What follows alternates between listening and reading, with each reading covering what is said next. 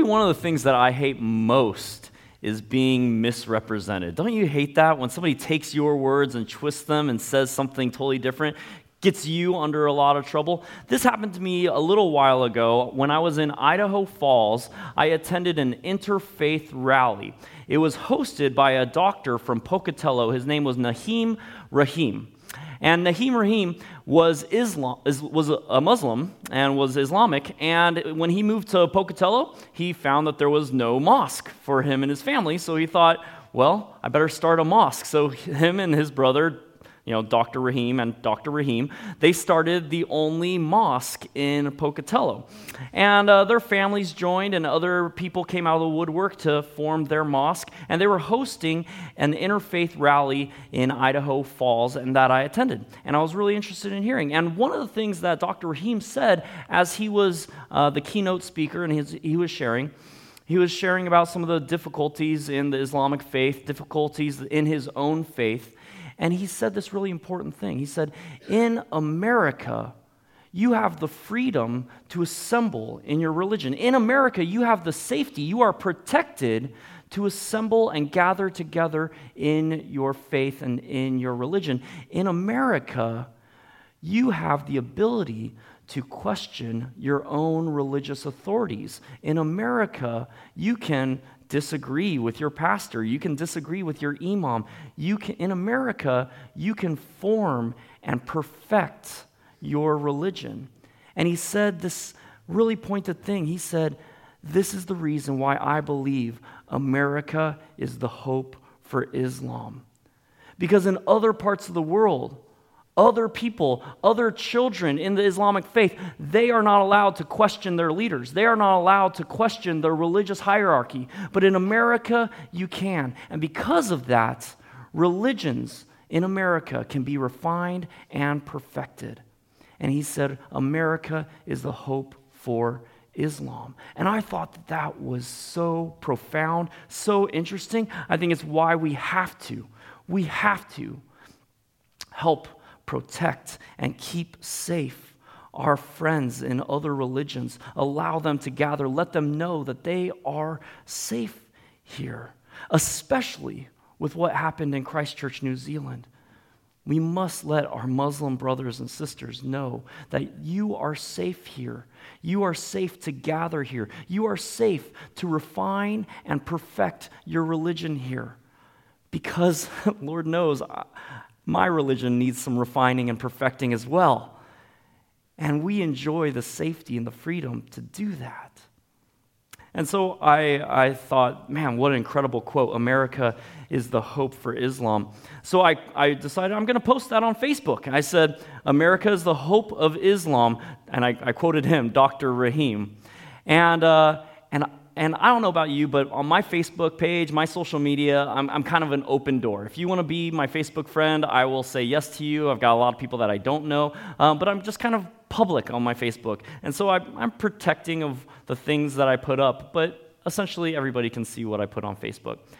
And one guy in Idaho Falls saw that I wrote this, and he blasted me. He sent me this personal message he said, I can't believe that you would say Islam is the hope for America. Whoa, whoa, whoa, whoa!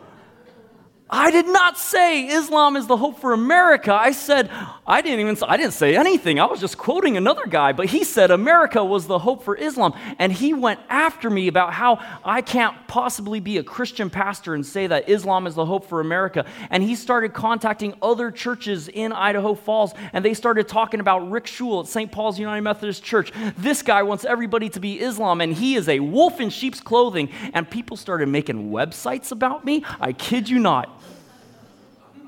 I lost a little bit of sleep that, that week.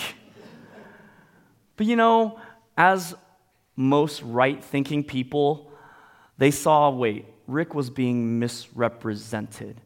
This guy, he just saw the words Islam and America in the same sentence and he just hit the ceiling.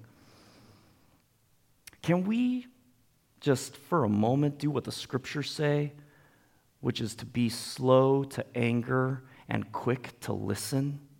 Can we just do that? The Bible doesn't say don't get angry. You can get angry, just be slow about it. I think that that's some pretty good advice. I was misrepresented. I hate being misrepresented. You know who gets misrepresented a lot? The Lord, God. God gets misrepresented all the time about what God loves, about who God hates. That's misrepresentation.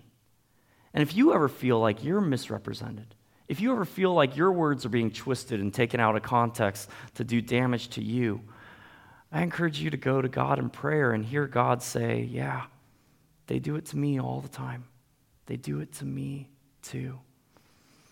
Another book that I think it's misrepresented all the time is the book of Revelation. It is my favorite book of the Bible, but it is a strange book. It is odd. And people have taken this beautiful book of worship and they've twisted it into a book of horrors. They've twisted it to make it a narrative to scare children about the end times, to scare us about what's coming next, right?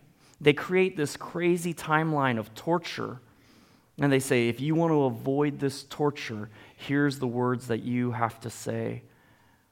And for many of us, it's turned us off. Many of us in the mainline denominations, mainline just means old. We're an old denomination. Methodists are as old as America. So, and many people in the mainline denomination said, ooh, no, thank you. And we just turn away from the book of Revelation altogether. But I think when we do that, we deprive of ourselves of this gift of Scripture, this beautiful story, this beautiful work of art that depicts God's love and God's hope for the whole world. So, we're going to spend some time in Revelation, and um, oh, I think Revelation is going to help us become better Bible readers all together anyway. We're gonna, I'm going to try to give you some tools as we read the book of Revelation, and these are tools that you can use to read the rest of the Bible. The first, the first tool, we talked about this last week, is that the book of Revelation uh, offers no new information. Every image, picture, and sign in the book of Revelation come from the other 65 books of the Bible. So, in order to understand the book of Revelation, you gotta, you gotta interpret it in light of the whole Bible. In order to better understand Revelation, you gotta know the whole Bible. I know that's a tall order. You mean I have to understand all of Scripture? Yeah, you do but I don't want to. Well, we've not trained ourselves to read the Bible in large chunks. And I think it's all because of those tiny little numbers after every sentence in the Bible, these verses and chapters. You know, they weren't originally in there, they were added thousands of years later, right? The original scripture was meant to be read in large chunks. If I said to you this week, go read the book of Genesis, it's 50 chapters long, like, whoa, that's a lot of reading. I don't know. Well, in the Bible, chapters are only about a page long, right? And how many of us will read 50 pages in a novel this week easily, right? I want to encourage you in your Bible reading, read it in large chunks. Read the whole book of Genesis this week. It's easy, you can do it. If you get to some stuff that, that you don't, uh, no other pastor is going to tell you this, but if you get to some stuff that you don't like or you don't quite understand, don't dwell on it, skip it. It's fine. You'll be okay. You'll come back and read it again later, right? This is a lifelong book that we invest ourselves in. In order to read Revelation, we got to know the whole scripture. We got to read it in big chunks, okay? The other thing about Revelation is that it forces us to look for symbolism and meaning behind numbers and behind images, right? There's no way that you can take the stuff in the book of Revelation literally. None at all.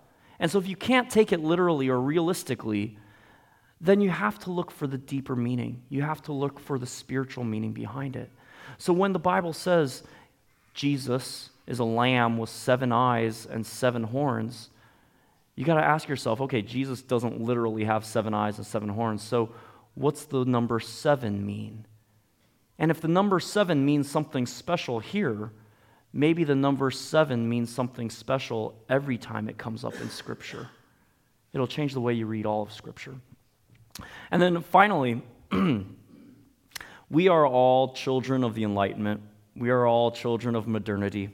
And the Enlightenment, the main thrust of the Enlightenment is said, said we are going to solve all the world's problems by education. The reason we fight is because we have different information. So let's get everybody on the same information, and then we will solve all the world's problems. That was the goal, that was the hope of the Enlightenment. And I think that that project has kind of failed, but we're still, we're still products of that.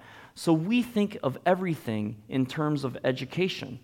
We call it Sunday school, right? A lot of times we talk about Christian discipleship. We th- talk about, I want to learn something. The book of Revelation has no new information.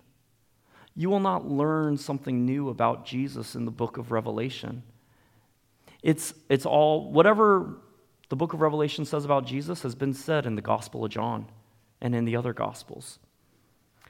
The book of Revelation is crafted to make you feel something, it's crafted to move your heart. And maybe this is something we've lost as Christians. The first commandment, love the Lord your God with all your, it starts with heart. It starts with heart. It says, feel God. Love God with your emotions. This is why we sing songs. This is why we put things to music, because music moves our emotions, it moves our feelings. And the book of Revelation says, I'm not here to give you more information. I'm here to make you fall in love with God. I'm here to make you feel something.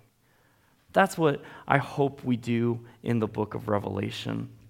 Last week, we started the book. We saw Jesus come in. Jesus looks like the ancient one. He has the same identity as the God on the throne. And where is Jesus? Walking in and among the golden lampstands. Every time you come to church, every time you come and see on the altar the bread and the cup, the presence of Jesus in between two golden lampstands, that comes from Revelation. And every time you come to church, it's an image to say, Jesus is God with us. And where is He? Among the churches. He's with us, He is with you. Then Jesus moves into uh, chapters 2 and 3, which is the letters to the seven churches. You can read that on your own time. Don't read just one verse a day, read all the chapters today. Um, and then uh, we move into this heavenly throne room chapter 4, John is transported to the heavenly throne room.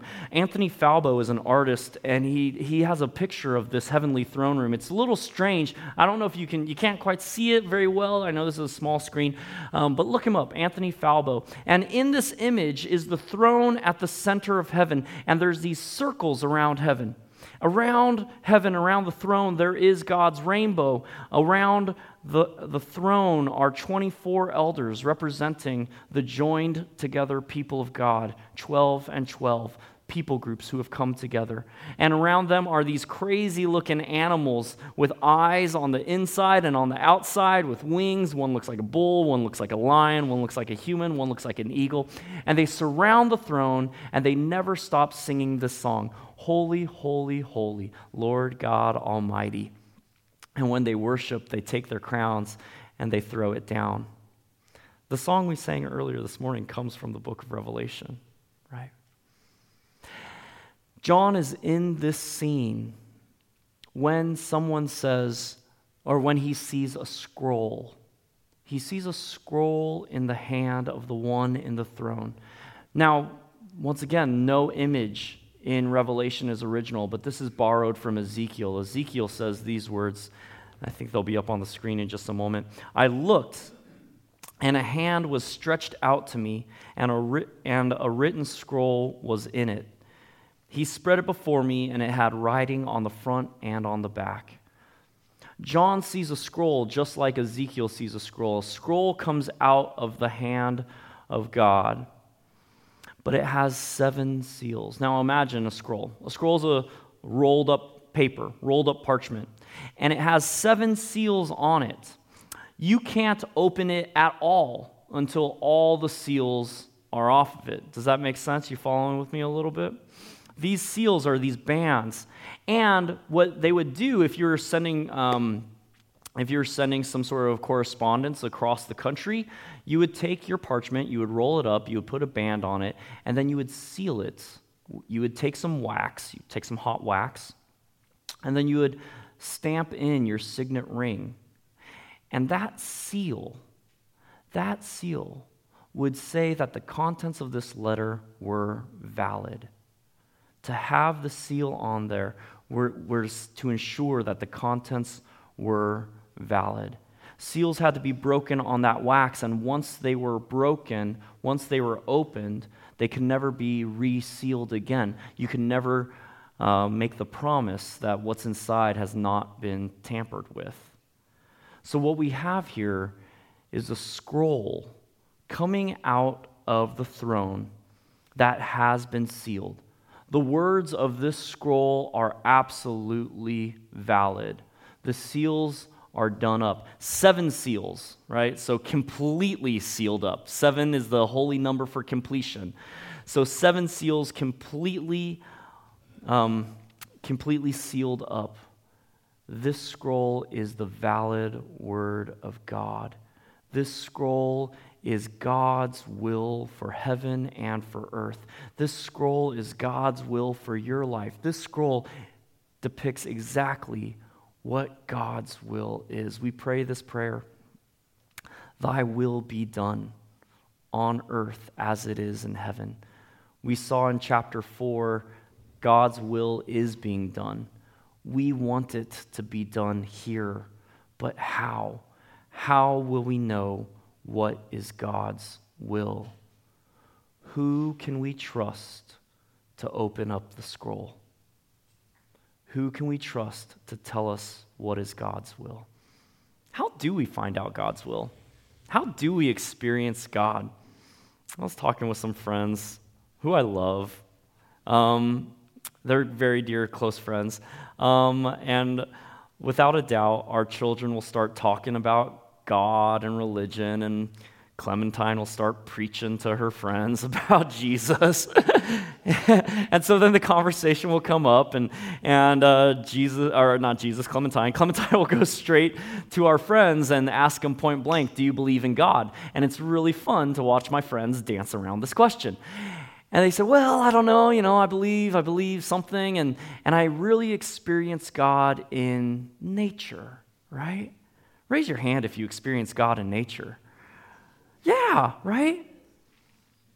I say to my friend, you know, that's nothing new. That's not like a rebuttal against Christianity. of course, we experience God in nature. Christian, the church uh, put together, we, we endorse camping ministries and camps and summer camp, right? Uh, the YMCA, scouting. Christians have always experienced God in nature. Thomas Aquinas said that creation was God's first Bible.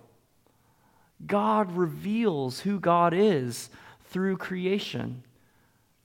However, it's in a real general way. We call it general revelation. God reveals himself in a general way throughout creation.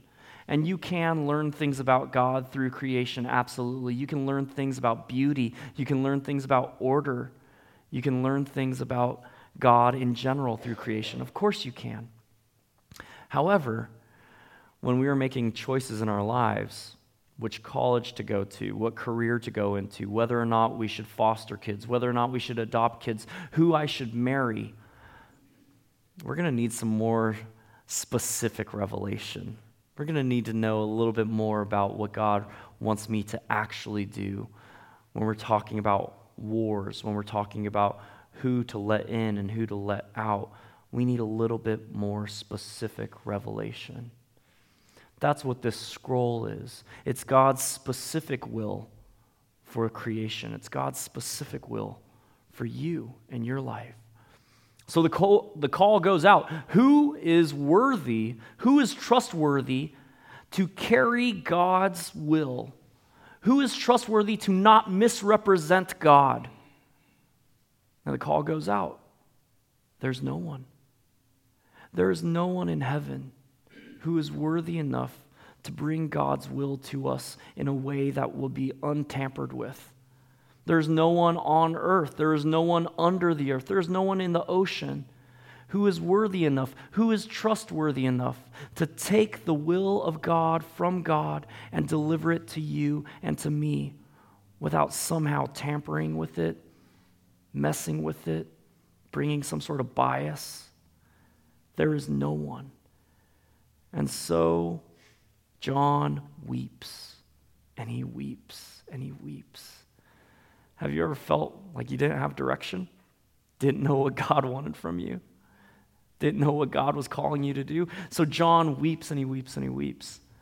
Then one of the elders taps him on the shoulder, says, Hey, hey, hey, there is one. There is one who is worthy. He is the lion of Judah, and he has overcome.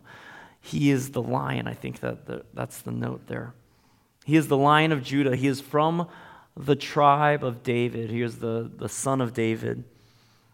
And this lion has overcome. The word here, overcome, it's going to happen all over uh, the book of Revelation. We, it, the Greek word is Nike, and uh, so we get our word Nike from it, right? So imagine a Nike ad.